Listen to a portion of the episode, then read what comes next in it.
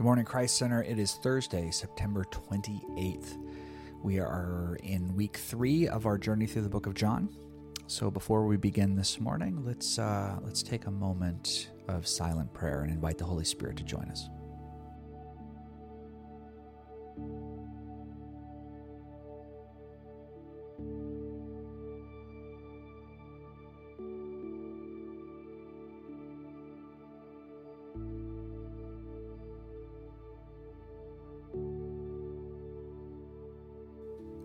My name is Ben Bagley.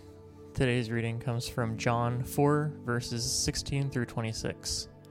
Jesus said to her, Go, call your husband and come here. The woman answered him, I have no husband.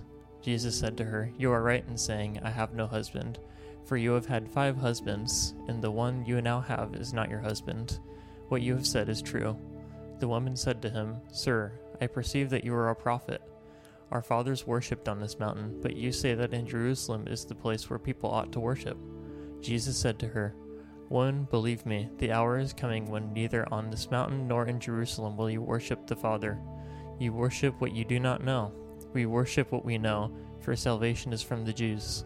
But the hour is coming, and is now here, when the true worshippers will worship the Father in spirit and truth, for the Father is seeking such people to worship him. God is spirit and those who worship him must worship in spirit and truth. The woman said to him, I know that Messiah is coming, he who is called Christ. When he comes, he will tell us all things. Jesus said to her, I who speak to you am he. This is Ann Nunn. Many of us have spent our lives reading this story and assuming Jesus is addressing sexual sin with this woman, but that's simply not true. In this ancient culture, women could not initiate divorce. They had no choice if their husband divorced them, and if their husbands left them, they had no recourse, no legal rights, no means of support. This woman was divorced five times. That means she had been discarded five times. Because of this, she might have even been rejected by the people in her village, which would explain why she was alone at the well in the first place. But she was also a Samaritan, which meant she was rejected by her Jewish neighbors and disallowed from worshiping in the Jerusalem temple. Jews didn't even converse with Samaritans, let alone ask for water from them. But when Jesus shows up, he doesn't just converse with this woman, he goes further, asking for a drink of water.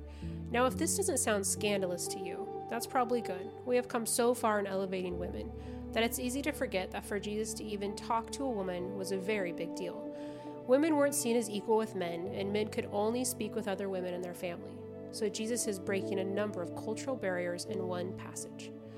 But where this passage becomes personally beautiful to me is when Jesus truly sees this woman. He sees all she has endured, being rejected by both men and women, by foreigners, and her own people. He sees all that and shows her love and value. When we feel seen by people who care for us, we know we are valued and loved. When God shows us something little throughout our day to remind us how much He loves us, we feel it deep in our souls. Now imagine this woman feeling seen by the Son of God. Witness the joy and excitement she leaves with to share with all who will hear her. And this woman is the one to bring the message that we are all loved, valued, and seen.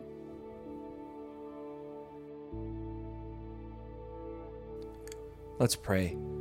Thank you, Jesus, for seeing us. And thank you for treating us with value and respect, even at times when we didn't deserve it at all. Thank you for your gentleness. Thank you for looking out for people on the outside. May we learn to do the same. In Jesus' name, amen. Thanks, guys. We will uh, we'll see you tomorrow.